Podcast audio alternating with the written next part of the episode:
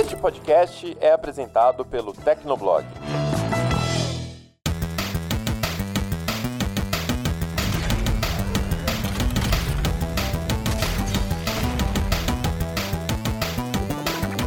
Fala galera, tá começando mais um Hit Kill, o podcast de games do Tecnoblog. Eu sou a Vivi Werneck. Eu sou o Murilo Tunholi. E hoje nós temos como convidados novamente o Bruno Inácio e o André Leonardo. Tudo bom, galera? Tudo ótimo, Vivi. E aí, galera? Tudo certinho, pessoal. Vamos falar de jogos. Ah, não, você que chama o título, né? Desculpa. Mas tá beleza. Eu gosto de gente assim, empolgada, gente. Vambora, vambora. Tá valendo, vambora.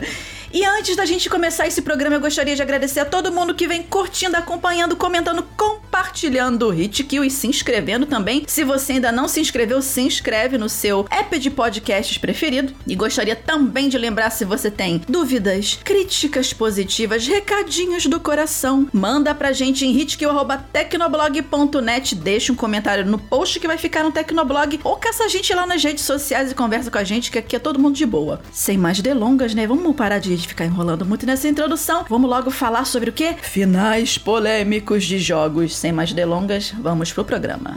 E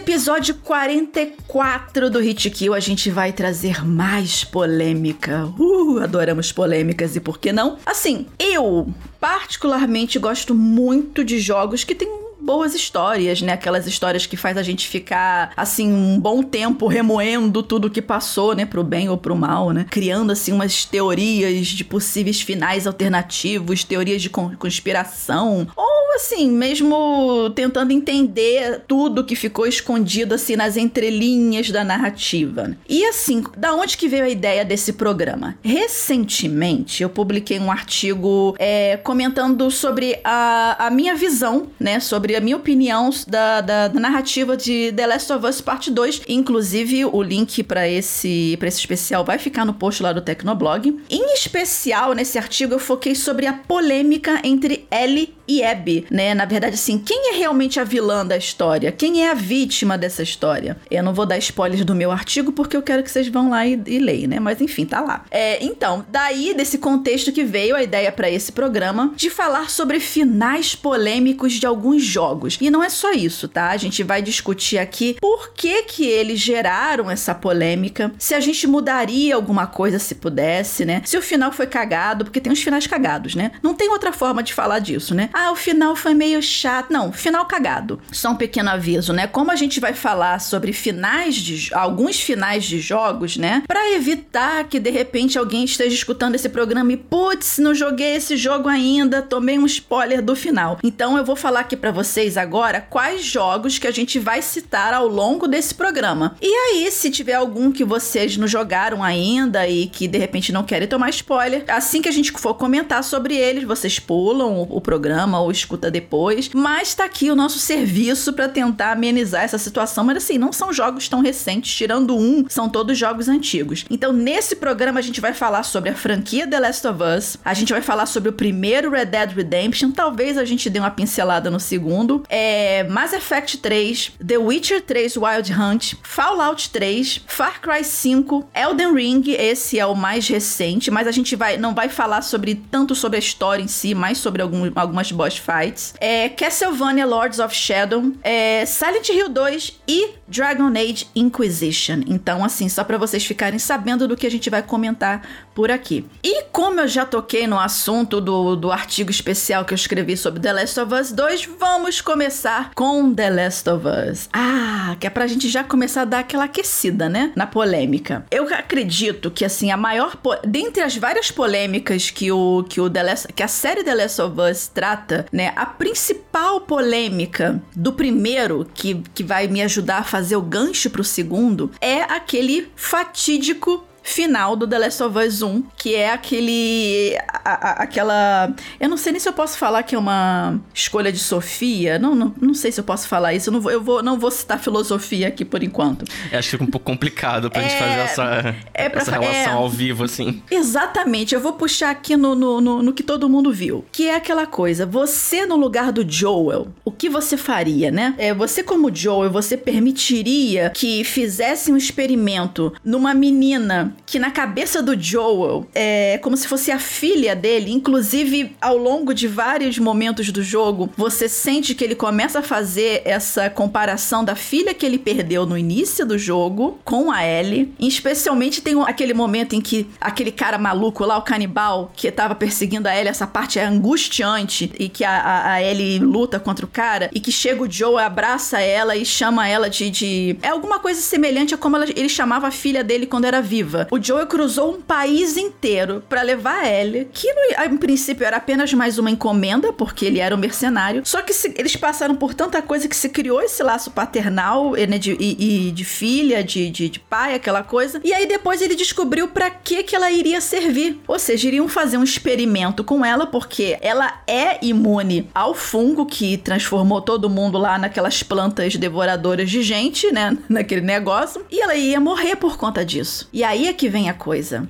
O que você faria? Você abriria mão da possibilidade de ser criado um antídoto para salvar a humanidade ou você iria salvar a menina que você considera sua filha. Tipo, a pessoa que tá por fora ia falar: não, gente, pô, não, é a chance de, de curar a humanidade. Mas, cara, você não tava ali. Você não tava ali sentindo todas aquelas emoções, passando por toda aquela merda que eles passaram juntos, criaram aquele laço entre os dois e aquela coisa na cabeça do Joe: meu Deus do céu, eu vou perder uma segunda filha. O cara tiltou, ele flipou a cabeça dele, ficou louco. Não vai ser isso que vai acontecer, não vou deixar isso acontecer. E aí teve aquela cena tipo, dele saindo pelo hospital inteiro, matando todo mundo pela frente, que praticamente ele matou quase todo mundo que entrava na frente dele, quase que morria. Matou o médico principal, que aí vem o link pro segundo jogo. Matou o médico principal e catou ela dali. E aí, no final, ele mentiu para ela, dizendo que não, não é, é, eles viram que não era possível é, é, é, você ajudar a salvar a humanidade, sei lá, aquela coisa e tal. E aí você termina o jogo completamente dividido. Eu não sei se vocês jogaram primeiro The Last of Us, mas assim, eu terminei o jogo assim do tipo, cara, o que que eu faria? Eu sei que que ele fez foi errado, mas eu também não sei se eu faria diferente. Não, eu joguei o primeiro é, The Last of Us. Eu, eu, fiquei na mesma, no mesmo dilema, assim, o que, que eu faria se eu tivesse no lugar do Joe. Só que o problema é que a situação que ele tá, eu acho que ninguém nunca passou por uma situação parecida, porque a gente nunca teve uma, um apocalipse, vamos dizer assim, né? De pessoas se tornando zumbis por causa de um fungo. Então. Ainda. Ainda, é, ainda.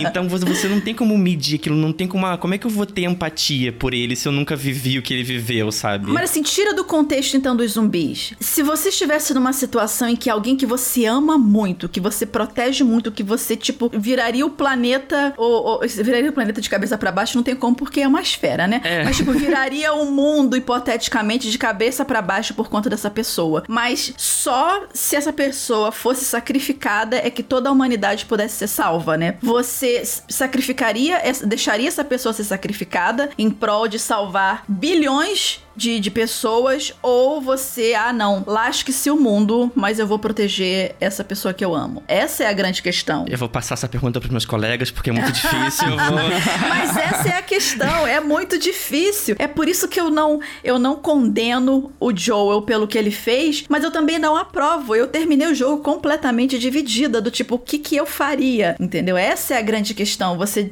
entregar um, um, um filho, sacrificar um filho, ou sacrificar alguém que você ama para um prol maior assim. Isso foi uma coisa que a Marlene, que já conhecia a, a Ellie desde criancinha, porque acredito que ela conhecia a mãe dela também, pelo conta do Ló, ela estava disposta a fazer, mas ela não estava fazendo aquilo de, de, de, lavando as mãos, não. Aquilo estava doendo nela também. Mas ela estava disposta a fazer esse sacrifício e o Joel não, entendeu? Então, essa foi a grande polêmica do primeiro jogo. É aí que vem o link pro segundo jogo, porque o bendito do médico que o Joel meteu um tirambaço na cabeça é justamente quem? Quem? Quem? Ah, o pai da Abby. Assim, só que, né, caiu o, o, o, a moedinha aqui no chão. Vamos abaixar aqui para poder pegar. Eu achei esse gancho para poder colocar a, a, a, a Abby na história um pouquinho forçado, beirando o clichê. Porque assim, o Joel matou muita gente.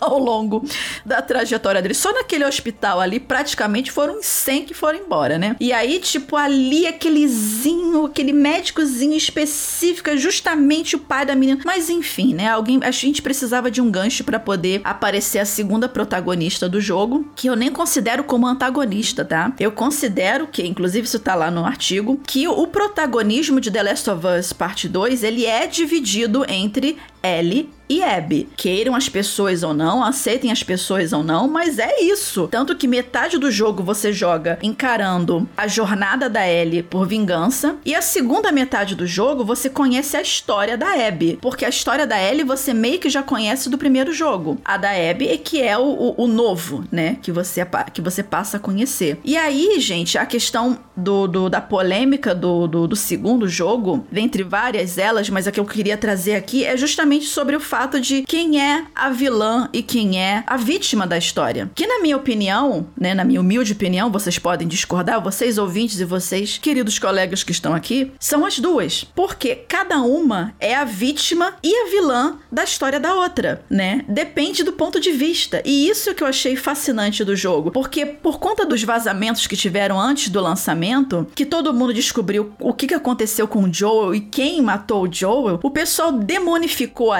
a a, Abby de uma forma que não estavam se permitindo imergir na história dela. Mas assim, dentro do contexto da história dela, o Joel é o grande vilão. Ele matou o pai dela. Então ela se sentia no direito de vingar, de, de se vingar dele, né? Da mesma forma que a Ellie depois viu o Joel sendo morto pela Abby, se sentia no direito de, de, de se vingar, de se vingar dela. E ficou nesse ciclo da violência. Só que no final das contas, a Abby, você sente que ela fala: chega, eu já perdi muita coisa, eu não quero perder mais mas a única coisa de bom que eu ainda tenho nesse mundo, que é o leve, que é o menininho lá, né? Eu não quero perder mais isso. Então, tipo, eu não quero lutar com você. Naquela cena angustiante da praia que as duas lutam, que você não quer matar nenhuma nem a outra, entendeu? Eu assim, não, eu não quero. Mas a, a, a Ellie continua ainda com aquela coisa de que ela precisa de um fechamento, ela precisa fechar aquela, uma resolução. Só que no final das contas, ela percebeu também que não adiantava nada, que não ia trazer o Joey de volta, que ela, que ela já tinha perdido tudo. Ela, a Ellie foi a mais fodida dessa história, porque ela literalmente perdeu tudo. Ela terminou o jogo da forma como ela mais temia ficar na vida, que é sozinha. Ela perdeu a, as pessoas que estavam ao, ao, ao, redor dela, as pessoas que foram com ela nessa jornada de vingança. A, a Dina foi embora com o bebê também, porque, tipo, já deu para ela, não posso mais ficar nisso. Então, assim, o final do, do segundo jogo, ele é muito triste. Mas, assim, a questão da polêmica é justamente essa, entendeu? Eu não acredito que a Abby seja uma vilã. Inclusive, ah, vou jogar polêmica lá em cima agora. Eu ainda acredito acredito que a participação da Abby no The Last of Us Part 2, para mim, foi bem mais impactante e, do que da, da Ellie. Eu gostei mais dela como personagem do jogo do que da Ellie. Vocês chegaram a jogar o The Last of Us 2? Cheguei a jogar The Last of Us 2, cheguei a, jo a jogar The Last of Us 1. E assim, é, o que eu mais gosto dessa série de jogo é como ele traz a realidade à tona. Claro, é um apocalipse zumbi, né? Tipo, então, de realidade não tem muita coisa ali. Mas é, é, é realidade sobre o comportamento comportamento humano. Ainda logo no primeiro final é, do The Last of Us 1, aquela escolha de Sofia entre, em que o Joel tem que pensar na humanidade, no coletivo, versus o individual e seus sentimentos pessoais sobre a Ellie, aquilo é muito real, cara. É, é, é muito hollywoodiano a gente pensar que ele sacrificaria a própria filha adotiva dele para salvar o mundo. É, é uma coisa que, assim, ai, a gente pode até pensar na nossa cabeça, pô, não, eu faria isso sim.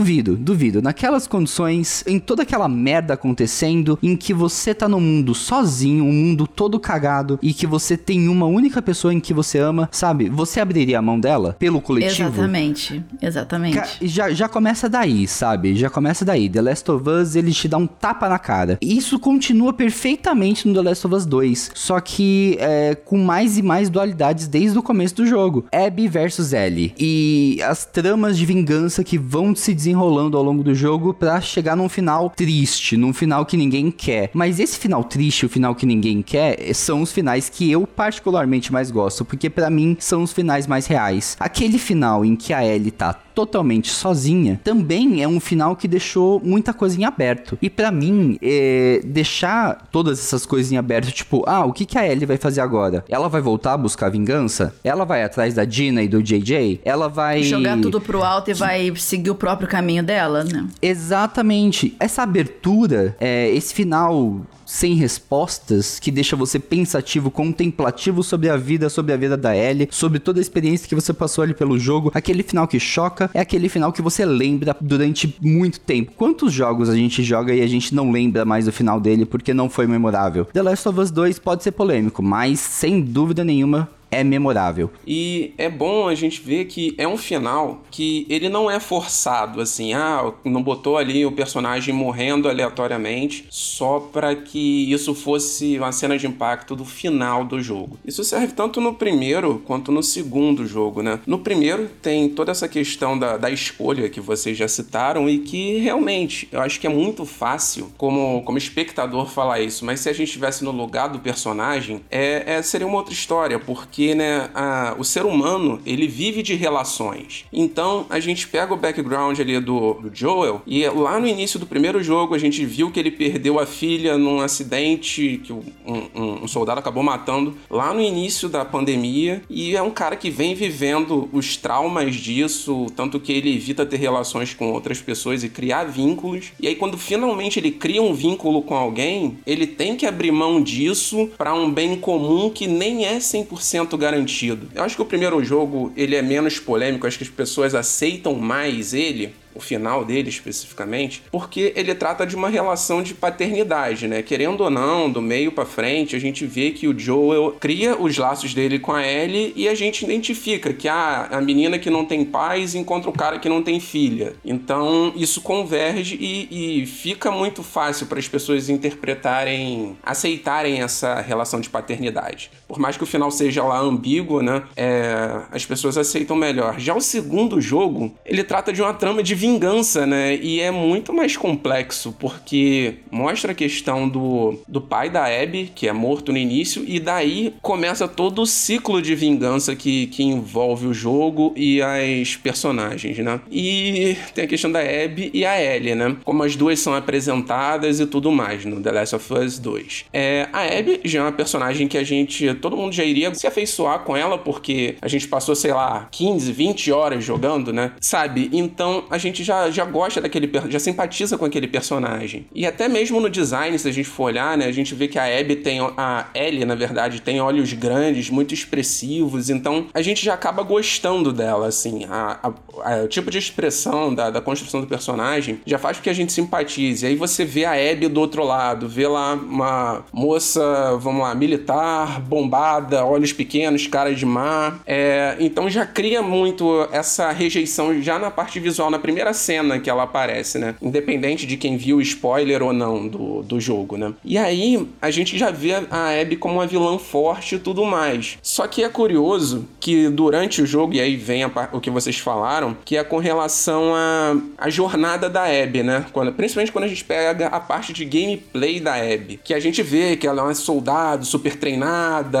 é, enfim, mata quando precisa matar e não tem problema nenhum com isso, até porque o mundo é outro. Só que você vê que ela tem tem medos e fragilidades também. A gente pega ali, é, principalmente aquele trecho da travessia dos prédios, em que eles têm que subir num lugar ah, super alto. Ah, isso é maravilhoso. Ela, ela tem um medo absurdo de altura. Exatamente. E aí você sente isso, a forma com que o estúdio coloca isso lá é muito interessante, cara, porque na gameplay você escuta, principalmente se você tá jogando de fone com, com, com algo com áudio melhor, você escuta a respiração dela ficando ofegante, do medo da altura, e a expressão do personagem personagem andando, a, a, animação do personagem andando muda para uma animação de alguém que realmente está com medo. Então, assim, você vê que é um personagem que tem fraquezas ali. Ela não é aquela máquina de matar e tudo mais. Então é realmente algo muito bem feito que fez. E, e, isso, junto com o roteiro, faz que você se sensibilize e comece a entender o lado da outra personagem. Você. Ela acaba humanizando o personagem, na verdade, né? E é curioso também, né? A gente fala da vingança do jogo e a gente fala, a, Abby, a Ellie realmente perdeu muito, é, perdeu, a, perdeu o pai, né? Que era o Joe, perdeu a família que ela constituiu. Mas, cara, a Abby perdeu demais também, porque além de ter perdido perdido o pai no início, ela perde todo aquele ciclo de amigos dela, né? Que, que, que são caçados pela Ellie. Que a gente, com, a gente vai com sangue no olho para matar aquela galera, mas é ao mesmo tempo quando você vê é, o lado da Abby e você vê as relações que ela tem com aquelas pessoas, você começa a se, se contestar, né? Fala, pô, cara, será que eu tinha que matar esse personagem mesmo? É, as pessoas não eram tão ruins assim quanto a gente imaginava, né? Então, é, é isso, cara. Eu achei que foi muito corajoso o que a Naughty Dog fez com, com The Last of Us 2, porque eles não deram uma história que a galera queria, que as pessoas queriam, queriam, com um final que as pessoas queriam, não. Eles fizeram a história que eles desejavam fazer e as pessoas tiveram que aceitar. E assim, tem o ônus e o bônus disso. Mas eu achei que foi um trabalho incrível, assim. E eu acho que o. Foi o que o Neil Druckmann, né, diretor do game, falou. The Last of Us Part 2 não seria uma experiência agradável nesse sentido, né? Porque não é uma coisa que as pessoas estavam esperando que ia ter um final feliz.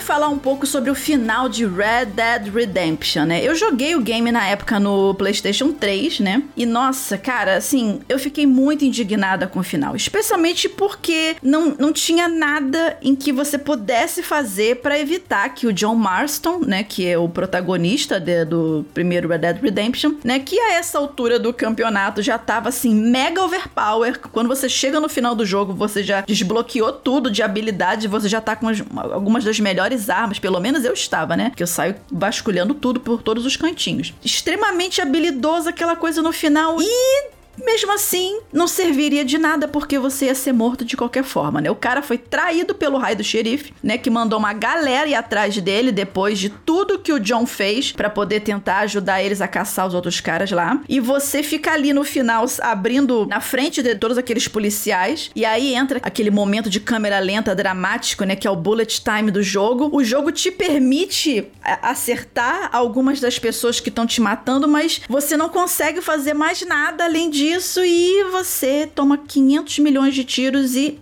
morre. Assim, nossa, revolta. E aí vem na minha opinião, tá, gente? Alguns podem ter gostado. Daí vem assim a parte mais broxante do jogo, que é você ter que jogar é, a parte final, né? O epílogo do jogo com o sensal do filho dele, porque, desculpa, eu não consegui criar identi identificação nenhuma com aquele garoto que cresceu, virou um jovem lá, que vai atrás de vingança, né? Mas é, é por conta do pai dele, pelo menos nisso dá pra lavar um pouquinho a alma, né? Mas assim, que ele vai lá, obviamente, atrás do, das pessoas que traíram o pai dele. Mas assim, o, o, que me frustrou um pouco sobre esse final do primeiro Red Dead é que, assim, eu queria, como o John Marston, ir atrás do xerife, do xerife que me sacaneou. Por mais que ele ficasse muito lascado, tipo, ah, não, ele tomou um monte de tiro, mas ele conseguiu fugir de alguma forma, ou alguém catou ele, ele passou meses se recuperando, aquela coisa, mas ele que foi fazer a redenção dele mesmo, de ir atrás e toma aqui o tiro, né, seu pi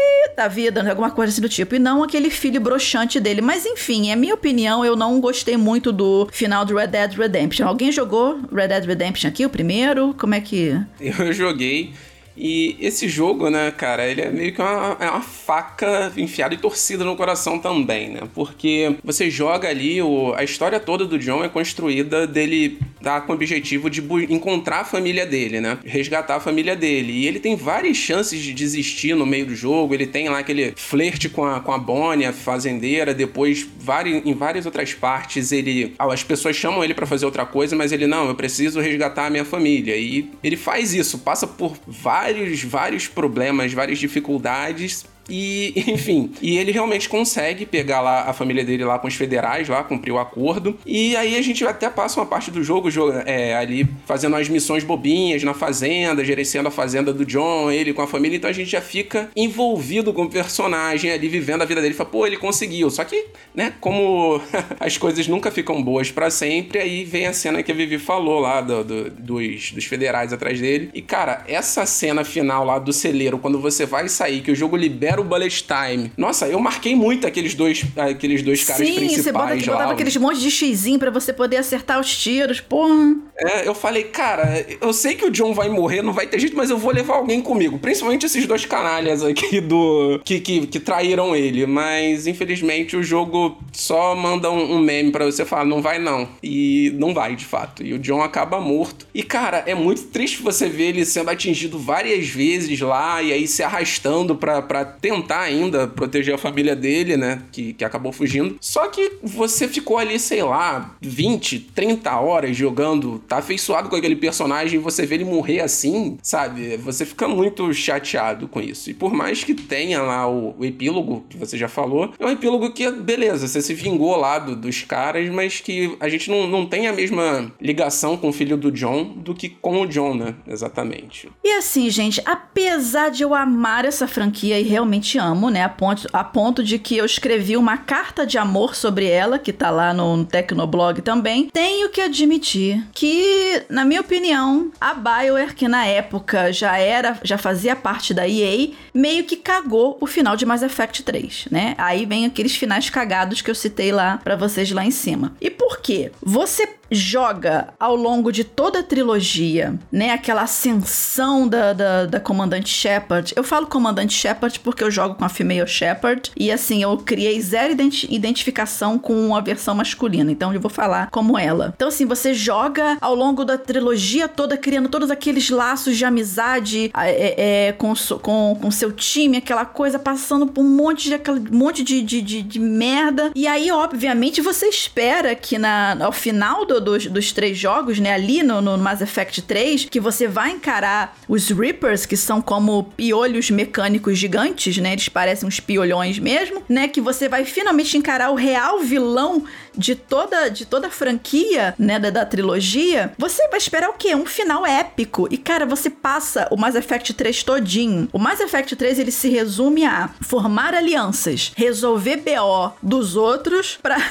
conseguir ajuda dessa galera para formar aliança para poder construir o Crucible, né, que é um, um grande equipamento super high-tech que é, é, a única coisa que é, seria que é capaz de, de matar o, o, os Reapers, né? E só que você precisa de mobilizar todo mundo para isso. Então você passa todo esse jogo nessa odisseia de vamos, vamos, vamos. E aí finalmente você chega no final, né? E assim, o primeiro final do Mass Effect 3, sem a DLC que eles lançaram depois de tanto raid que teve dos fãs, ele é extremamente sem graça, porque assim, gente, eu tinha toda. Eu já tinha conseguido o apoio de toda a galáxia para poder vir comigo lá, vambora na Terra, e que é o, o único fronte de resistência que sobrou. E você não vê essa batalha, você não vê é, é, é, os outros, as outras raças, os outros, é, as outras espécies dos outros planetas ali lutando também. Aquela galera toda que você juntou, a, os Rachni que você salva no primeiro jogo de ser morto, eu salvei pelo menos, né? Vindo lá as,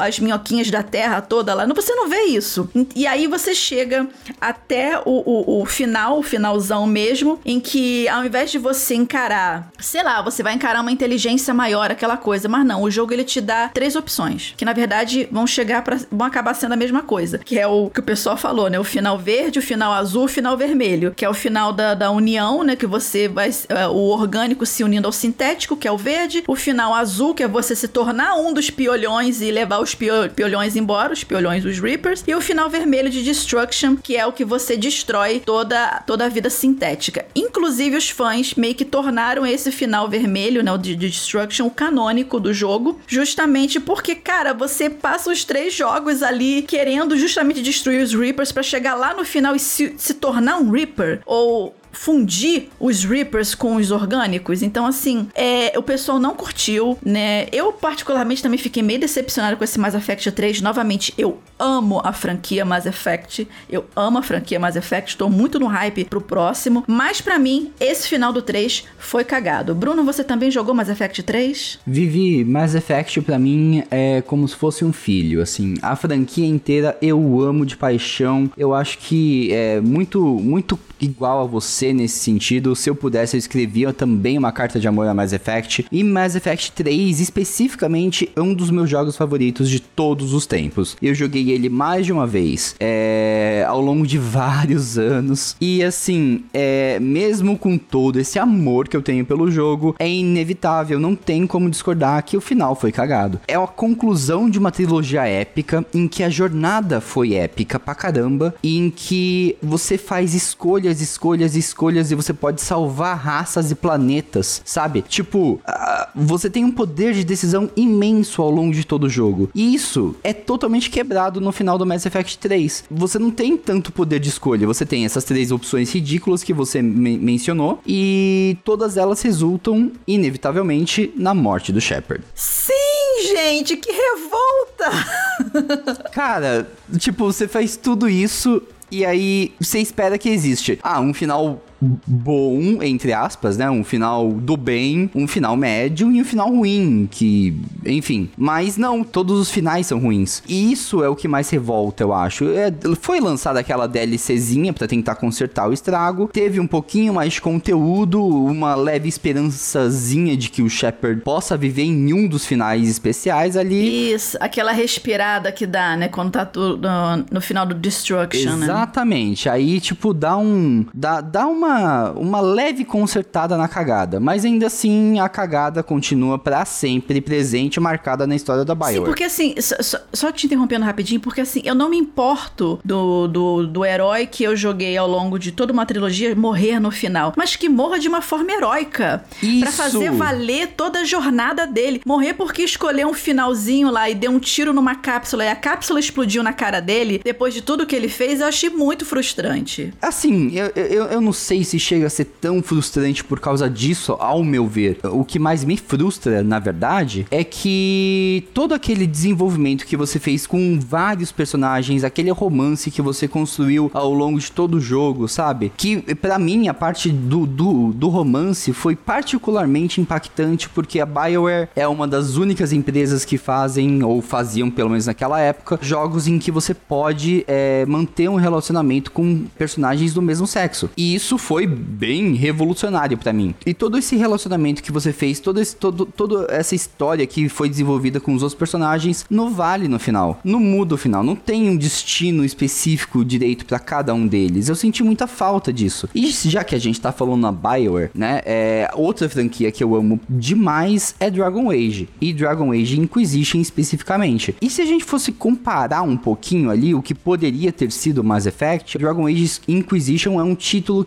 bem legal aqui pra gente comparar. Porque tem uma história linear, um final ali canônico, etc. E só que no, no, no final de Dragon Age Inquisition tem fin um final específico para cada um dos personagens que você foi desenvolvendo aquela amizade, que você foi simpatizando, que você foi fazendo side quest atrás de side quest para desenvolver a história dele e você pode escolher o destino deles. E o destino deles é, é para cada um é muito diferente. Lá em Dragon Age Inquisition você escolhe se a Liliana Diana vira a nova papa do rolê, sabe? Ou não, se ela continua sendo uma assassina das sombras. Enfim, é, eu senti que faltou muito isso do, do Mass Effect. Tem um envolvimento é, muito grande com os personagens ao longo da trama, mas chega no final, basicamente isso se resume a a, a Normandy explode ou não? O, a sua equipe morre enquanto você tá tentando chegar no Crucible ou não, sabe? É isso, acabou. E aproveitando essa questão de, de se preocupar com personagens, eu queria citar o próximo jogo, né? Que, na verdade, é, eu achei esse, esse final opcional mais engraçado do que polêmico, né? Mas algumas pessoas acharam polêmico, então por isso que eu tô trazendo aqui. Que é um dos finais opcionais de The Witcher 3 Wild Hunt. No jogo, você tem a opção de ter um relacionamento amoroso ou com uma das duas feiticeiras. Na verdade, com mais gente, né? Mas vamos botar as duas canônicas aqui, né? Que é ou a Triss Marigold ou a Yennefer. Maravilhosa, né? Só que o que acontece? Quando você encontra a Triss pela primeira vez no jogo, né? Isso quando você jogou a primeira vez lá atrás. Hoje em dia todo mundo já sabe a ordem de é, que elas aparecem. A, a Triss é a primeira que aparece no jogo. Então você já começa a se envolver com ela ali e só depois de algum tempo é que aparece a, o furacão Yennefer. E aí você começa a ficar balançado pela Yennefer também. A questão é, você tem a opção em, em determinado momento de, se você quiser, terminar terminar com a Tris para poder buscar um relacionamento amoroso com a Yennefer. Ou você pode simplesmente abstrair o fato de contar, contar pra Tris o é, é, da, da existência da Yennefer e manter um relacionamento com as duas, tentando ser ali o garanhão da parada. A questão é, se você insistir em ficar com as duas até o final, o jogo ele meio que te dá uma sacaneada e eu achei isso muito engraçado. Porque assim, no epílogo, elas meio que te convidam pra uma noitada três, né? né? Enfim, né? Vocês já entenderam, não preciso entrar, entrar em detalhes sobre isso. Só que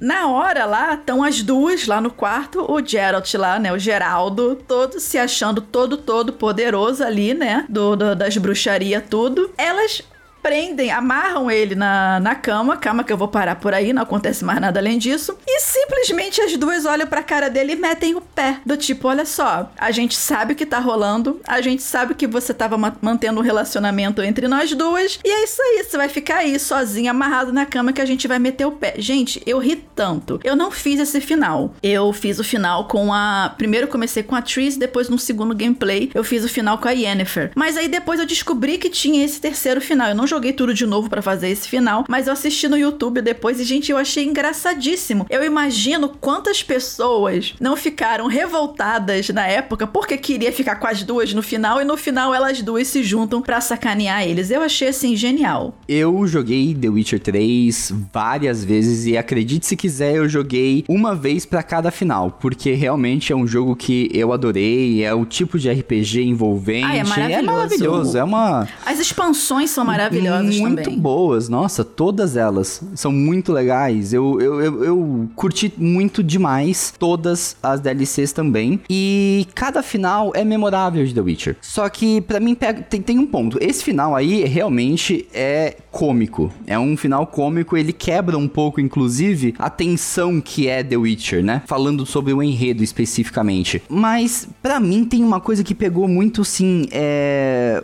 a maioria dos finais para mim é muito fanservice. E não bate com o, o Geralt canônico que eu tenho, que eu construí na minha cabeça ao longo de três jogos. É, isso pode ser uma imp opinião impopular aí, mas assim, quando a gente tem finais no The Witcher 3 em que o Geralt termi é, termina com um romance com a Yennefer e vive felizes para sempre, ou com a Triss e ele vira dono de casa é, e mata monstros eventualmente, sabe? Gente, ele vira dono de casa com a Triss, é verdade. Nossa, eu acho isso eu acho isso tão foda do personagem. E antes que comecem a falar, eu não estou falando dos livros, eu estou falando da minha experiência ao longo de três jogos. Então, a, na minha experiência ao longo de três jogos, o Geralt, o personagem Geralt que eu construí na minha cabeça, é um, é, é um personagem que simplesmente não, não se encaixa é, é, em nenhum desses finais românticos e, e lindos e felizes para sempre. Para mim, o final mais canônico possível é o final em que o Geralt termina com a Ciri viva e a Ciri vira uma uma, Witcher também e eles saem por aí matando monstros pelo mundo. Esse é, para mim, o, o, o, o melhor final, assim, o final ideal. Porque todos os outros, para mim, é, é, muito mais. Ah, vai ter o final ali para agradar o fã e não fazer jus a toda a história do Geralt. Conhecendo Geralt ao longo dos, dos três jogos, você saberia que, assim, ele nunca se contentaria com uma vida ali de casado e de estabilidade financeira e de estabilidade amorosa, de estabilidade e, tipo, morar, morando numa mansão, sabe? Isso não não é a cara do Geralt. Isso não é o Geralt. Inclusive, é, o final ruim em que a Ciri morre e aí o Geralt vai lá e se vinga da última moira, sabe? Foi o primeiro final que eu tirei e não foi um final que necessariamente eu desgostei. Novamente, eu gosto de finais tristes, mas os finais românticos de The Witcher, todos eles eu odiei. A pessoa gosta de sofrer, né, gente? Meu Deus do céu. Ah, principalmente Sofrência. com videogames, então. Bom, mas agora falando um pouquinho sobre Fallout 3, gente. Fallout 3, assim, foi um jogo que nossa, eu passei muitas e muitas horas da minha vida nele. Eu joguei ele na versão de PC na época. Tenho ele na caixinha até hoje. Depois eu posto uma foto no Twitter com ele. Vocês, vocês me avisem, me lembrem. E o que eu achei cagado do final, antes deles consertarem, porque o legal é isso, né? Os desenvolvedores eles sabem que fizeram um final cagado e não, vamos lá, vamos, vamos dar, dar um conserto aqui porque senão vai dar ruim. Então, assim, na última missão, né? Assim que acabava a última missão, você não podia continuar continuar jogando depois, né? Lembrando que Fallout 3 é um jogo de mundo aberto. Geralmente, quando você ir encarar, é, quando você já vai encarar a última missão do jogo, você ainda tem muita side quest pendente, você ainda tem muito lugar para explorar que você não foi ainda. E quando você terminava a última missão, você não podia voltar e continuar explorando. Tipo, oi?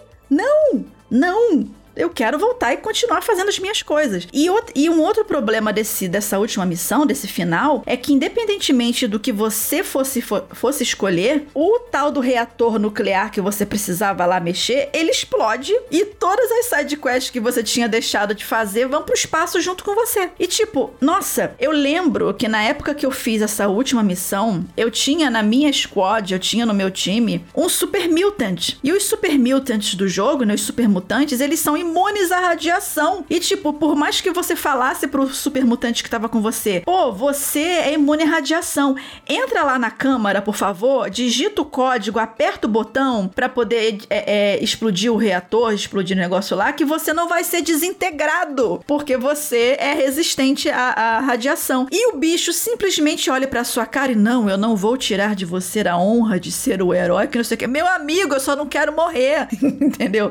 Vai lá e aperta o botão botão. E não, e você não pode fazer isso. Você que tem que ir lá se sacrificar, ver a imagem do seu pai. Era o pai, eu não me lembro mais se era o pai ou era a mãe, mas você via assim: olha, você está fazendo um bem para a humanidade. Para no final do jogo aparecer aquele raio da, da, daquela animação, daquela cutscene do final, mostrando que as pessoas viram que você fez aquele esforço todo, mas que eles continuaram lutando entre si da mesma forma porque War never changes, né? Que é, o, que é a frase principal da franquia Fallout, que é a guerra nunca muda. E nossa, eu achei muito cagado. E assim, a Bethesda viu que eles fizeram essa cagada e consertou isso com a DLC Broken Steel, que é focada na, na Brotherhood of Steel, que é uma das, das facções mais importantes do jogo. E com essa, com esse DLC, você pôde fazer o final de uma forma que você não morresse e você também continuou explorando o mundo depois disso. gente, cara, eu achei esse na época o final o final do Fallout 3 me deixou muito frustrada, mas felizmente eles conseguiram contornar essa situação, então isso é meio que uma página virada na minha vida. Mas vamos lá, gente, ainda falando de open world, eu vou trazer aqui o Far Cry 5 que o Murilo tem uma relação de amor e ódio, mais de ódio do que de amor. E gente, cara, vai, vai Murilo, me ajuda com esse final desse jogo maluco lá que você fez um monte de coisa para acabar preso num bunker com o lunático do Joseph. É, vamos lá, né? O final, quando eu zerei Far Cry 5, eu tava gostando muito do jogo, tava achando ele maneiro e tal, toda aquela, aquela ambientação de, de culto religioso, né? De você de misturar culto religioso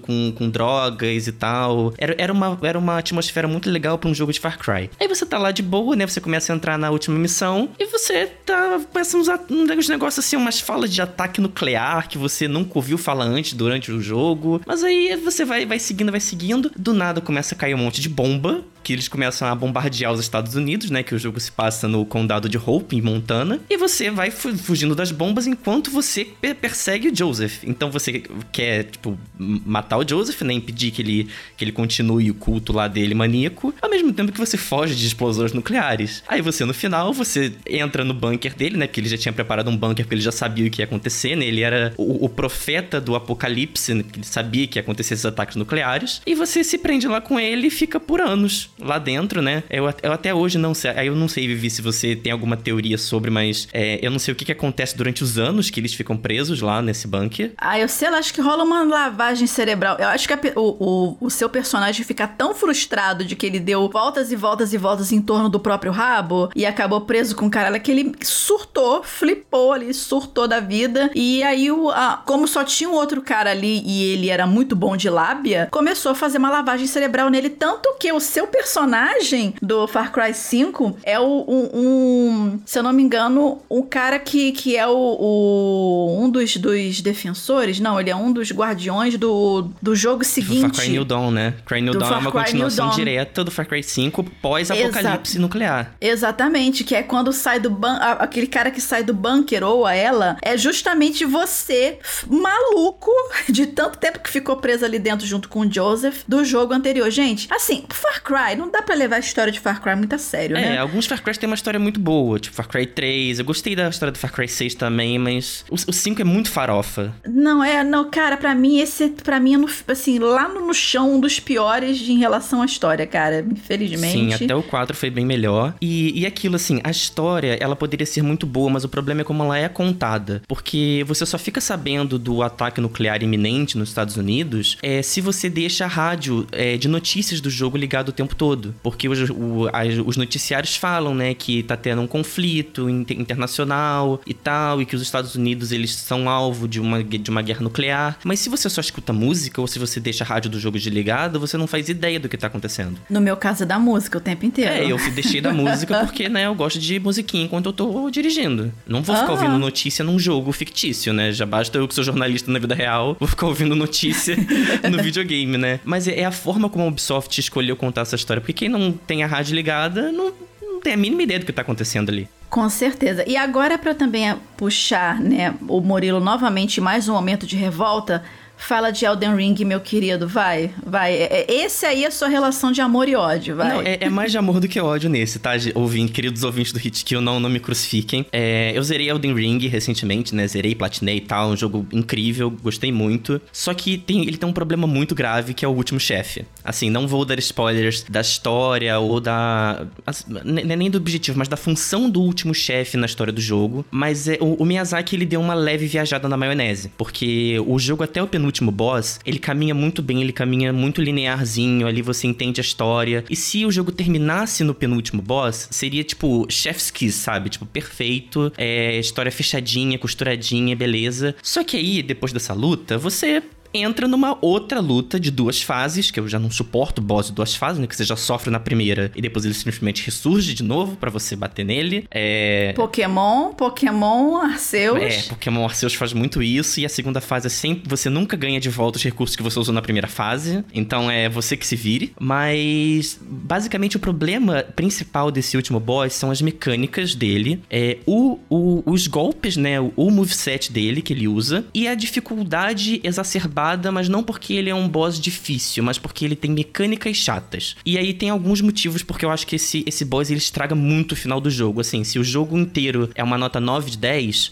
o boss é uma nota 6. Primeiro porque ele causa muito dano do tipo sagrado. E em RPGs, né, que, que tem danos elementais, é muito importante você gerenciar a sua resistência a um certo tipo de dano. E quando você chega nesse último boss, você não enfrenta muitos inimigos do tipo sagrado, então você não se preocupa em ter esse tipo de resistência. Então ele vai te dar muito dano, a menos que você evolua mais fé, pegue alguns encantamentos que dão proteção a sagrado. Ele tem ataques que você não consegue esquivar, então, a- pelo menos eu não consegui esquivar e eu vendo em- no Reddit, em todas as wikis, o pessoal falou, não sei o que, que eu tenho que fazer, porque é um ataque que te persegue e ele vai dando, é um dano baixo, mas é um dano constante e que te atrapalha bastante. É- essa boss fight específica, ela inaugura uma mecânica inédita, eu não acho certo você inaugurar mecânicas no último boss do jogo, que você já tá ali cansado, já tá exausto. É uma mecânica que você tem que pular, você tem que pular o ataque dele em vez de só esquivar rolando, né? Ou usando um escudo. Ele foge de você a luta inteira. Então você fica num, num- numa coisa de gato e rato, um perseguindo o outro. Tipo, você bate, bate, bate nele e do nada ele entra embaixo da água e vai pro outro lado da arena e você vai correndo atrás dele enquanto ele te maceta ataques. E por último, que é a pior coisa de todas que eu acho, é que ele buga a sua câmera, porque ele é muito grande. Então, se você é, fixa a câmera nele.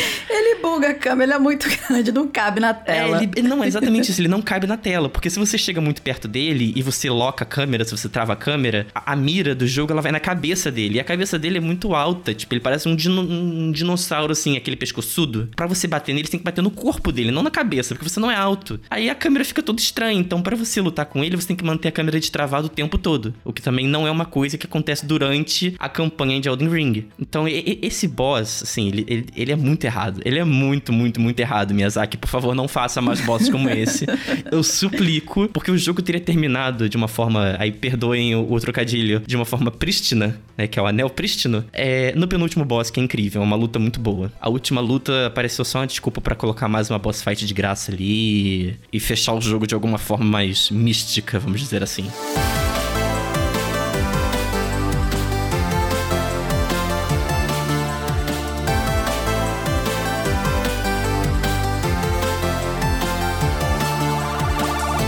Agora, gente?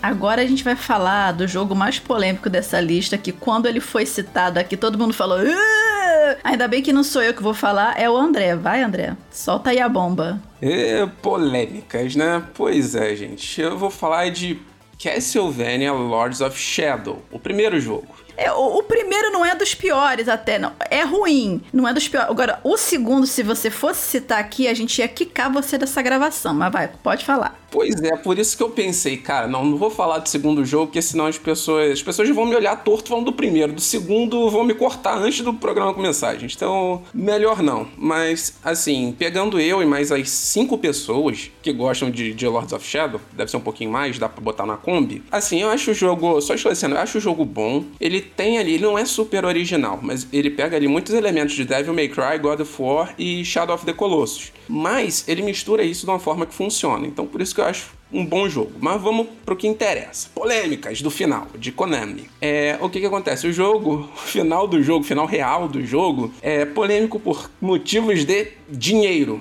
Pois é, a Konami deu uma konamizada e colocou o final real do jogo em um conjunto de DLCs pagas que foram lançadas depois Meu do jogo. Deus, eu lembro disso. Nossa, foi o caos na época. É, o que acontece? O final real do jogo, é, o último ato do jogo ali, quando. Inclusive, se a gente for, se for rolar um, um episódio de é, personagens mais infelizes, desgraçados e azarados dos games, a gente pode colocar Gabriel Belmont, que é o personagem desse jogo. Porque tudo dá errado na vida desse homem. Parece a sketch do, do, do Joseph Klinder. Já tá anotado. Então, o que que acontece? O último ato do jogo, o cara descobre que um monte de gente traiu ele, descobre que o, o amigo dele, na verdade, era o líder dos necromantes, que por sinal era a morte que estava aliada ao demônio, enfim, um monte de coisa. Parece uma mistura de, de, de filme do M. Night Shyamalan com a turma do Scooby-Doo. É muito louco esse final do jogo. Acontece muita coisa. Mas o que que acontece? No final do jogo, você mata lá o último chefe, corta pra uma cena do Gabriel, é, sai dos tempos medievais e já aparece no tempo atual, no tempo moderno. E aí aparece uma cena em que o Gabriel tá transformado em Drácula, tipo, vampiro. E como assim? O cara era um caçador de vampiros e aí virou um vampiro no final, tipo, se tornou o que ele mais odiava. E em nenhum momento isso é explicado no final do jogo, o que, que aconteceu, nem um epílogo, nem nada. E aí, o final real só é mostrado no- nas duas DLCs pagas, que são Reverie e Resurrection. É, o que que acontece? Nessas DLCs, é, o Gabriel é obrigado a encontrar a Laura. Ele, na verdade, a Laura, que é uma vampira lá, presa num corpo de criança, pede ajuda pra ele, porque tem um, um demônio que ficou preso e que tá em. Um demônio super poderoso ficou preso e que tá pra invadir o nosso mundo. E só o Gabriel poderia matar o bicho lá. Só que o que, que acontece? Para ele entrar nessa dimensão sombria onde o, o demônio tá, ele precisa ser corrompido, vamos dizer assim. Então ele acaba é, bebendo o sangue da Laura para poder entrar nessa dimensão e aí sim enfrentar o demônio lá na outra DLC, na segunda DLC desse pacote, que é o Resurrection. Enfim, aí você mata o demônio, as coisas acontecem. Por sinal, essa DLC é muito picareta, porque é uma DLC inteira só pra você lutando contra esse demônio aí. E aí no final do jogo é isso, você mata o demônio, aí passa um tempo e, e aí entra a cena do final. Então, na verdade, toda a explicação que, que rola falando sobre, sobre o cara ter se ah, virado um vampiro tá nessa penúltima DLC da Laura. Então você jogou, sei lá. 20 horas de jogo, mas você só viu o final na- numa DLC de uma hora depois. Cara, isso é muito, isso é muito Triste, cagado. né? Eu lembro disso. Eu não cheguei a pagar as DLCs, tá? Eu comprei só o jogo base. Eu assisti depois, mas eu- porque eu justamente não tava conseguindo fazer o link da história. Do tipo, meu Deus, como é que deu esse salto temporal? O que aconteceu? Porque eu ainda não. Eu demorei bastante tempo pra perceber que o Drácula era o Gabriel, na verdade, né? Gente, isso foi muito zoado. Foi muito zoado. Espero que nunca mais repitam isso na vida. Que, pô, DLC é um extra do. Ele tem que ser um extra do jogo. Entendeu? Ele não tem que ser uma parte importante do jogo base. Porque, gente, se você comprou o jogo base, você quer ver o final proposto pelo jogo base. E aí você depender disso, de você ter que pagar mais pra você poder ter a história completa base, é muita sacanagem, entendeu? Nossa, eu fiquei muito revoltada com isso na época. Eu não sei nem porque eu joguei o Lords of Shadows. O Lords of Shadows 2, olha, ele entra na minha, na minha lista de, de hates de jogos de todos os tempos, mas isso é pra um outro programa. Mas ainda continuando com você, André. Agora eu quero que você fale um pouquinho sobre o final de Silent Hill 2 que você também disse que tem uns babados pra contar aí. Pois é, né? Silent Hill 2 é. A gente tá falando de Konami, né? A gente vai do, do, do melhor ao pior muito rápido, né? Então, Silent Hill 2, cara, é assim, é um dos jogos que teve um dos finais que mais me deixou chocado e surpreso na vida, assim. Porque Primeiro, ele é um jogo de 2001, né? Então, assim, era uma época em que as narrativas de jogos estavam começando a ficar mais maduras e a qualidade técnica, né? As possibilidades da tecnologia dos jogos estava permitindo que as tramas fossem mais elaboradas, a gente tivesse cutscenes ali, ficar com uma, uma linguagem mais aproximada da TV e do cinema, né? Tem esse contexto. Mas sobre Silent Hill 2 especificamente, pra vocês entenderem o contexto, primeiro que ele não é uma sequência direta de Silent Hill 1. Silent Hill 1 é um jogo jogo fechado e que tem a sequência dele no Silent Hill 3. É outro rolê. O Silent Hill 2 ele é uma história à parte. A gente controla um cara chamado James Sunderland que ele decide ir para Silent Hill depois de receber uma carta da esposa dele falando que estava esperando ele no lugar especial deles. O único lance é que a esposa do James faleceu três anos antes dele receber essa carta. Quer dizer, três anos antes, então, tipo, ele recebeu uma carta da esposa morta. Como assim, né? E, e é isso que acontece. O jogo, assim, eu vou é, adiantar as coisas, porque Silent Hill 2 é um jogo muito complexo, que rende muita coisa, mas assim, o que acontece? Silent Hill 2 ele é um jogo que ele é meio sei lá, talvez seja meio depressivo ou alguma coisa do tipo, porque a cidade é como se fosse um purgatório. Então ele pega os personagens, os personagens todos são muito humanos ali, literalmente, porque não tem bom ou ruim. Mesmo as pessoas que passaram por, por traumas e coisas ruins que são mostradas nos jogos, como um cara que sofria preconceito, sofria bullying e de repente mata um cara e tá lá sofrendo na cidade. O próprio James, que a gente, enfim, vê a história dele, todo mundo sofreu, mas todo mundo cometeu alguma coisa sei lá, ruim, errada. Então, tem aquela questão de bem e mal em Silent Hill. Ele é um jogo muito cinza, na verdade. É, mas vamos para os finais. O que, que acontece? O jogo tem um final chama, específico chamado In the Water, que, que o James, né, depois que você enfrenta lá o último chefe, você descobre muitas coisas. Inclusive, só para lembrar, em Silent Hill 2 tem um dos personagens mais icônicos do terror, que é o Pyramid Head, né? O pirâmide lá. Sim! Que aí tem toda uma relação que o pessoal diz, vários teorias na internet dizem que ele é, tipo, o outro lado da mente do James e tá lá pra punir o James. Enfim, é muita coisa para falar. Mas vamos pro final. É, o que que acontece? Ele termina lá a batalha com o último chefe. E aí ele passa uma última cena num quarto, talvez de hospital, com a esposa dele, que morreu. A esposa fala que é, foi bom o tempo que eles virar, ficaram juntos e tudo mais, e entrega uma carta para ele. E aí ele aceita que a mulher morreu, só que ele fica é, triste, desesperado com isso. Ele pega o envelope e nem lê a carta. Aí ele pega o corpo da mulher, coloca num carro. Isso já é em. A cena é toda em escuro, é tudo, tudo preto. Você só escuta o som, na verdade. E aí ele pega o carro e pula com o carro no lago, né? E para teoricamente ficar com a mulher dele para sempre. E aí o texto da, da carta de despedida da mulher vem depois, vem um texto em off com a mulher lendo, só que de uma forma muito emotiva, cara. Aí ela fala que que assim, ela entende porque que o James acabou matando ela, né, e após um processo lá de uma doença terminal e que a mulher passou muitos anos assim e que ela entende o fardo que o James teve que carregar e que ela talvez devesse ter sido uma pessoa melhor com ele e com outros que ele amava. Então, assim, é uma parada super pesada. Ao mesmo tempo que o texto é narrado com a mulher como se estivesse chorando, sabe? E assim, quando eu tava vendo aquilo, eu falei, cara, o que que tá acontecendo aqui? Meu Deus, o cara, o cara morreu. E aí o texto vai falando, assim, de uma forma em que o, o James, que ela perdoa tudo que o James fez e que ele deveria sair de lá e viver a vida dele normal, seguir em frente. Só que ele não chegou a ler essa carta. Então, meio que o cara acabou morrendo é, nesse processo sem saber que a mulher tinha perdoado ele e queria que ele seguisse em frente. E assim, tem várias discussões. Esse é só um dos finais do jogo, né? Que é o, o final mais triste. Foi o primeiro final que eu fiz, na verdade, quando eu joguei. E cara, a gente tá falando de um jogo que tem um nível de maturidade de 20. numa, numa época de 20 anos atrás, cara. Quando a, a indústria não era tão madura para tratar esses temas dessa, dessa forma. Então, você tratar temas como luto, como relacionamentos que podem ser abusivos e todo esse tipo de bullying e todo esse tipo de situação em um jogo de 2001, cara, um jogo que tem mais de 20 anos, não tem como a gente não achar que esse jogo estava muito à frente do tempo dele. Uma experiência muito surpreendente, meio triste, Mas, mas foi incrível ter jogado isso e ter vivenciado isso. E o que aprendemos com isso, vamos ler as cartinhas antes de se jogar no rio, pelo amor de Deus. época. Ah, mas peraí, deixa eu só pra deixar então, pra pelo menos ficar mais leve, pra não acabar depressivo, gente. Demais. Que eu tô aqui quase tomando Rivotril. É, não, a gente já falou de The Last of Us Parte 2, Vingança, Luto, agora falando de Silent Hill com Luto, Morte, enfim, tudo demais.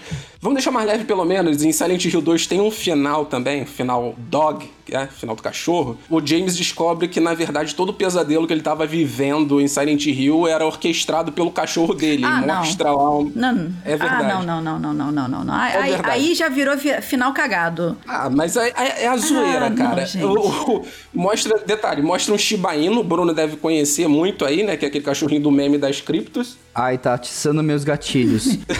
ah, não, gente, não, não. Aí tá de sacanagem. Vai, Bruno, o que você queria falar? Não, eu só queria dizer que esse primeiro final que o, que, o- que o André comentou de Silent Hill 2 também foi o, o primeiro final que eu fiz quando eu joguei esse jogo milênios atrás, na minha pré-adolescência. E assim, é um jogo que eu joguei há tanto tempo atrás, mas tanto tempo atrás que eu não lembro muito bem da trajetória dele, mas eu lembro desse final, porque esse final me impactou. E o Pyramid Head ficou presente em alguns pesadelos depois, ao longo da minha vida aqui. Era, era só isso mesmo. Inclusive, gente, assistam Terror em Silent Hill, deve estar em algum serviço de streaming aí, ele é muito bom. Então, galera, e você aí que tá ouvindo esse Hit Kill número 44, qual foi o final mais polêmico ou cagado mesmo, né, de um jogo, né, na opinião de vocês que vocês tenham jogado recentemente ou que vocês já tenham jogado há muito tempo? Comenta com a gente, comenta pra gente, manda em hitkill@tecnoblog.net, comenta no post que vai ficar lá no Tecnoblog ou caça a gente nas redes sociais. Ah, e também, né, vê se vocês concordam com a gente também, né, pelo por tudo que a gente falou aqui, se a gente de repente não falou algo, não, pô, não era isso, que não sei o quê. Vamos lá, gente, a gente quer é gerar discussão mesmo. Manda pra gente seu comentário. E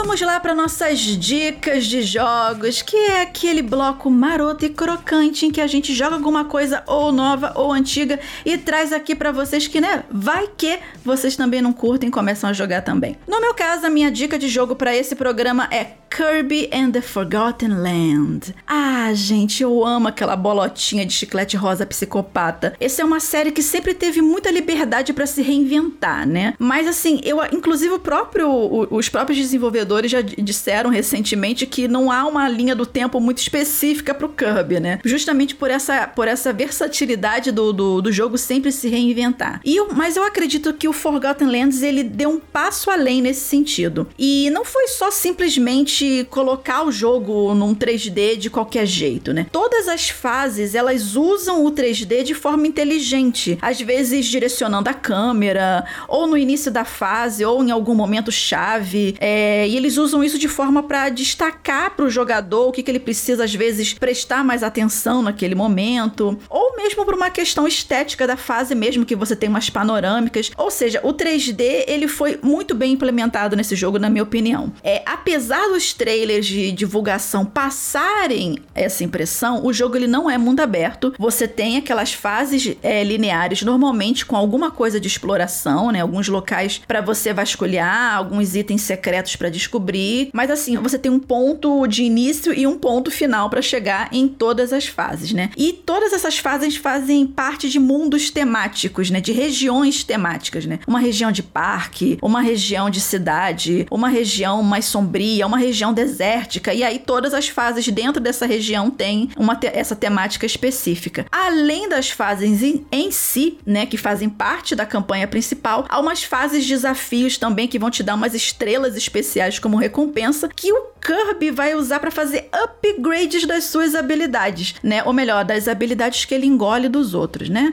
Enfim. E essa é uma parte incrível do jogo, porque além, de, além dessas habilidades ficarem mais fortes conforme você vai fazendo os upgrades, as animações delas mudam também. E para não, não me alongar muito, assim, um outro ponto positivo do jogo são os objetos do cenário que que o Kirby ele pode engolir e usar por um tempo, né? Todo mundo viu o lance do carro, tem outros também. E esses novos recursos de gameplay não estão ali só para ficar legal, para ficar bonitinho, né? Para ficar, uh, maneiro, engolir um carro, uh, né?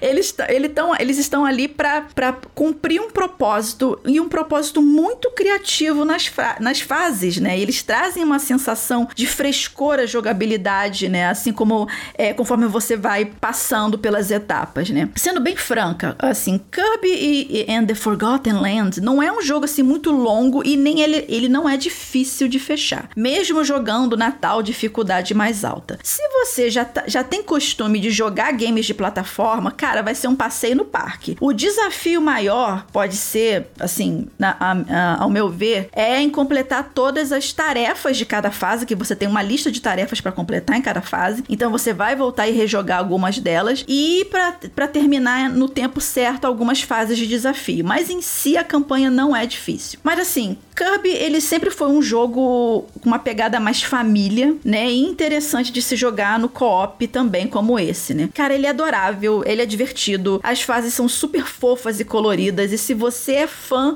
da bolotinha de chiclete rosa psicopata que nem eu, cara, você vai amar. Eu só não acredito que no momento vale pagar mais de 300 reais por ele, mas enfim, se você tiver uma oportunidade, joga que é GG. E essa é a minha dica. E agora, Murilo, segue você. Vamos seguir com o gênero que eu mais gosto de jogos, que é o gênero farofa. É, minha dica de jogo para essa semana é Tiny Tina's Wonderlands, que é, no momento de gravação desse podcast acabou de sair, né? Saiu na, na semana passada. E ele, para mim, é uma das melhores surpresas que eu tive nesse início de 2022, né? Após ter me decepcionado com Borderlands 3, infelizmente, é, essa nova aposta da Gearbox chegou não só para reviver as galhofas e bizarrices da franquia com muito esmero, como também dar continuidade a um dos DLCs que eu acho mais incríveis dos videogames modernos, assim, de todos, que é o Tiny Tina's Assault on Dragon Keep de Borderlands 2. E para quem não conhece esse DLC, basicamente você deixa de ser um, um, caçador de arcas, né, um caçador de recompensas num mundo de ficção científica, para se tornar um jogador de RPG de mesa. Então você tá ali naquele mundo de Borderlands maluco, com armas é, super doidas e com efeitos diferentes e botando fogo nos inimigos, congelando, enfim, aquela loucura toda da da, série, só que em vez de você viajar por planetas, você viaja por, pelas terras maravilhindas, né? Que são criadas pela mente deturpada da Tiny Tina ali. Essas terras que são inspiradas em jogos de fantasia, em jogos de RPG de mesa clássico, tipo Dungeons and Dragons. Então você vai ter cavaleiros, você vai ter magia, você vai ter unicórnios, dragões. Tudo que a mente de uma criança de 13 anos pode imaginar, né? O nome do jogo até é Bunkers e Bam Bam Bams, pra quem quiser essa curiosidade. E no, no jogo, em vez de você ter ali um, um, um elenco de personagens fixos, né, para você escolher, você pode criar seu personagem do zero, criar sua história, escolher a sua classe, que é muito bacana. Inclusive, você não fica preso à sua classe inicial, depois você pode desbloquear uma outra classe para fazer tipo um combo de habilidades. E as classes elas vão desde os lança-magia, que são focados em tacar mais magias, né, como o nome já diz. É, tem umas classes que parecem mais druidas, tem uma classe que suga a vida dos inimigos, tem outras que são mais focadas em em usar golpes corpo a corpo com machados gigantes. Uma das diferenças desse jogo é você poder equipar armas é, corpo a corpo diferentes, então tem espadas, foices, machados e etc. E acho que o, o jogo ele é tão. Ele, ele, não é o melhor jogo do mundo, não é o melhor jogo de Borderlands também, mas ele é muito divertido. Assim, as, as horas que eu passei ne, é, nele testando me diverti muito. O jogo é colorido, ele é cômico, é, ele não se leva a sério em nenhum momento. Ele tem aquela característica da Tiny Tina, assim, que ela é amável, mas ao mesmo tempo ela é biruta, porque ela tem lá os problemas dela de abandono, enfim, ela é uma personagem muito bem escrita. Eu acho que Tiny Tina's Wonderlands é um jogo essencial para todo mundo que gosta de Borderlands e para todo mundo que quer se divertir num jogo que não se leva a sério. Assim, você não vai ter um, um The Last of Us 2 da vida, que você vai ficar naquele, é, naquele dilema de o que eu fiz é certo ou errado, mas eu tenho certeza que você vai se divertir e muito. Sério, joguem Tiny Tina's Wonderlands. Bom, gente, a minha dica de jogos para essa semana é um RPG de turnos, mais especificamente um JRPG. Eu vou, é, estou falando de Dragon Quest 11. É aquela franquia de JRPG de turnos bem classicona, com visual que lembra Dragon Ball, é, já que Akira Toriyama fez alguns é, designs que marcaram muito a identidade visual do jogo. E assim, antes de mais nada, não é aquele jogo para todo mundo, com toda certeza. Até porque a gente tá falando de é, RPG de turno, né? É, pode ser uma coisa muito chata para muita gente, mas eu particularmente adoro. É, a narrativa inicialmente pode parecer clichê, infantil demais para algumas pessoas, é, até pelo, pelo enredo, pelo visual, pela trilha sonora, mas eu garanto que é um jogo muito profundo e ele vai escalonando muito rápido as coisas. É, você começa como um, um, um príncipe de, de, de, um, de um reino que foi atacado e destruído por demônios, e aí você é criado numa vilazinha distante e depois descobre seu destino de salvador do universo. Bem clichêzinho, né? Aparentemente. Porém, você vai encontrando ao longo do caminho vários personagens que vão acabar formando sua party. É... E isso é muito importante. Cada personagem tem um desenvolvimento de história muito legal, muito profundo. É... São muito bem construídos. O mais legal desse jogo é a estratégia. Tratando-se de turnos, né? A gente precisa, tipo, montar uma party muito específica e adequada para enfrentar cada boss, senão a dificuldade é muito alta. A estratégia é o ponto mais importante aqui e é a coisa que eu mais gosto. Ou seja, você tem que pensar na speed de cada personagem, na ação que cada um deles vai fazer, na sua pare contra determinado inimigo, é, buffs, debuffs. É uma mecânica muito legal. Porém, algumas fights assim você pode ficar por, sei lá, uns 20 minutos no mesmo boss, só girando os turnos e até acabar sua mana, sabe? Assim, o fator de estratégia é o ponto mais importante aqui. E, e, tem desafios muito bacanas, tem visuais legais, você vai trocando de roupinha de personagem conforme você pega a armadura, você vai progredindo em, em skills, em level e tudo mais. E assim, se você gosta de tudo isso, Dragon Quest XI é um banquete, tem uma história super envolvente, é cheio de reviravoltas, que eu não vou dar nenhum spoiler aqui, tem algumas coisas bem pesadinhas ali no meio, e os personagens são extremamente cativantes e bem construídos ao longo de toda a narrativa. E com isso, eu passo a bola pro André. Meu jogo, meu, minha dica de jogo é The King of Fighters 15 foi lançado agora em fevereiro de 2022 e eu fico muito feliz, na verdade, de indicar esse jogo, porque eu sou cofeiro, né? Tipo, eu jogo KOF desde muito tempo. Não vou falar aqui, porque senão o pessoal vai saber que eu sou muito velho. Mas. Mas o que que acontece? Depois do lançamento de The King of Fighters 14, muita gente ficou meio descrente, porque The King of Fighters 14 teve um lançamento problemático. É um jogo meio quebrado e ele foi lançado com um visual muito feio e tudo mais. O pessoal ficava fazendo piada. Ah, gráfico de PS2. Pois bem, com The King of Fighters 15, isso é bem diferente. O jogo tá bem bem bonito. Foi uma das coisas que eu já tinha visto quando tinha jogado as demos, mas sabe, a identidade visual do jogo tá muito bacana, as animações, tudo foi muito melhorado em comparação a KOF 14. Então, é, você vê que realmente teve um trabalho dedicado ali. A trilha sonora tá excelente também, como sempre foi padrão da SNK. É, mas outra, uma outra coisa que o jogo mudou bastante também é que ele cortou um monte de personagem novo que ninguém conhecia e ninguém ligava, que foi lançado em KOF 14. Em KOF 15 15 eles trouxeram muitos personagens clássicos de volta. Então, por exemplo, Ash Crimson, que tinha morrido em, em, KOF, em KOF 13, voltou. K K49, que era o cara da Nestes lá, que boneco que parecia o, o vilão do desenho do Akira. Enfim, tem vários personagens novos, antigos, novos, vamos dizer assim. Pô, o time Orochi com Yashiro, Sherm e Chris voltou também, pra felicidade de muita gente, inclusive a minha. Então, assim, ele é um jogo que tá muito, tá muito divertido de jogar. Tá, os personagens estão. Tem muitas opções de combos, os modos Quick Mode Max Mode ajudam a dar muito dinamismo na jogabilidade e deixar os confrontos mais, mais empolgantes. É, para quem joga casualmente, vai lá jogar contra a máquina ou jogar um contrinho ou outro, tá de boa, você vai curtir demais, o elenco é ótimo. Assim, tem muitos modos. O modo de treino é bem eficiente para você aprender é, os novos recursos do jogo. Então, se você tá entrando na franquia agora também, pode ser um jogo de entrada para você que, que vai ser um ponto seguro tá tranquilo, então pode arriscar entrar. E é isso, cara. É um jogo muito bom, divertido. Talvez para quem jogue mais competitivamente, a gente tenha dois pontos para olhar aí, que é a questão do matchmaking, que no mês passado tava dando uns probleminhas assim de mais para você encontrar partida, às vezes tava demorando um pouco, mas quando as partidas começavam, tava tudo fluindo de boa. Inclusive, é uma das coisas mais importantes desse jogo, ele usa rollback netcode, que facilita que as partidas tenham mais fluidez, né?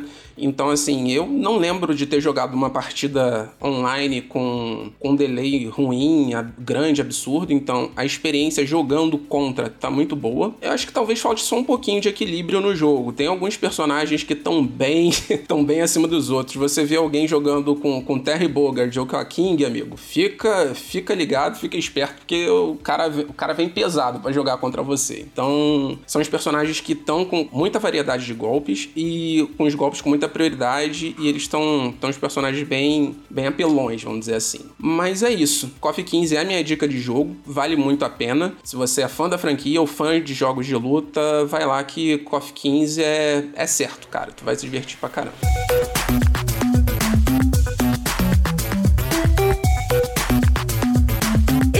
Final de mais um Hit Kill, esse Hit Kill número 44, que a gente falou sobre finais polêmicos de jogos. E aí, curtiu? Tem um comentário para passar pra gente? Manda pra hitkill.tecnoblog.net. Mas antes da gente finalizar esse programa, vamos dar os créditos porque dá trabalho de fazer. Quem produziu esse Hit Kill fui eu, minha pessoa, Moa Vivi, com a ajuda dos meninos que participaram aqui, o Murilo Bruno e o André. O episódio foi editado pelo Ariel Libório e o Vitor Pádua fez a arte de capa. E antes da gente terminar, você encontra a gente nas redes sociais aonde? A minha pessoa você encontra por arroba Vivi Werneck. Você me encontra por arroba Múrio Tunholi. Você me encontra por arroba Inácio. Você me encontra pela arroba André Leonardo 02. E é isso, gente. Chegamos ao final de mais um meu, nosso, de todos nós. Vai, Bruno.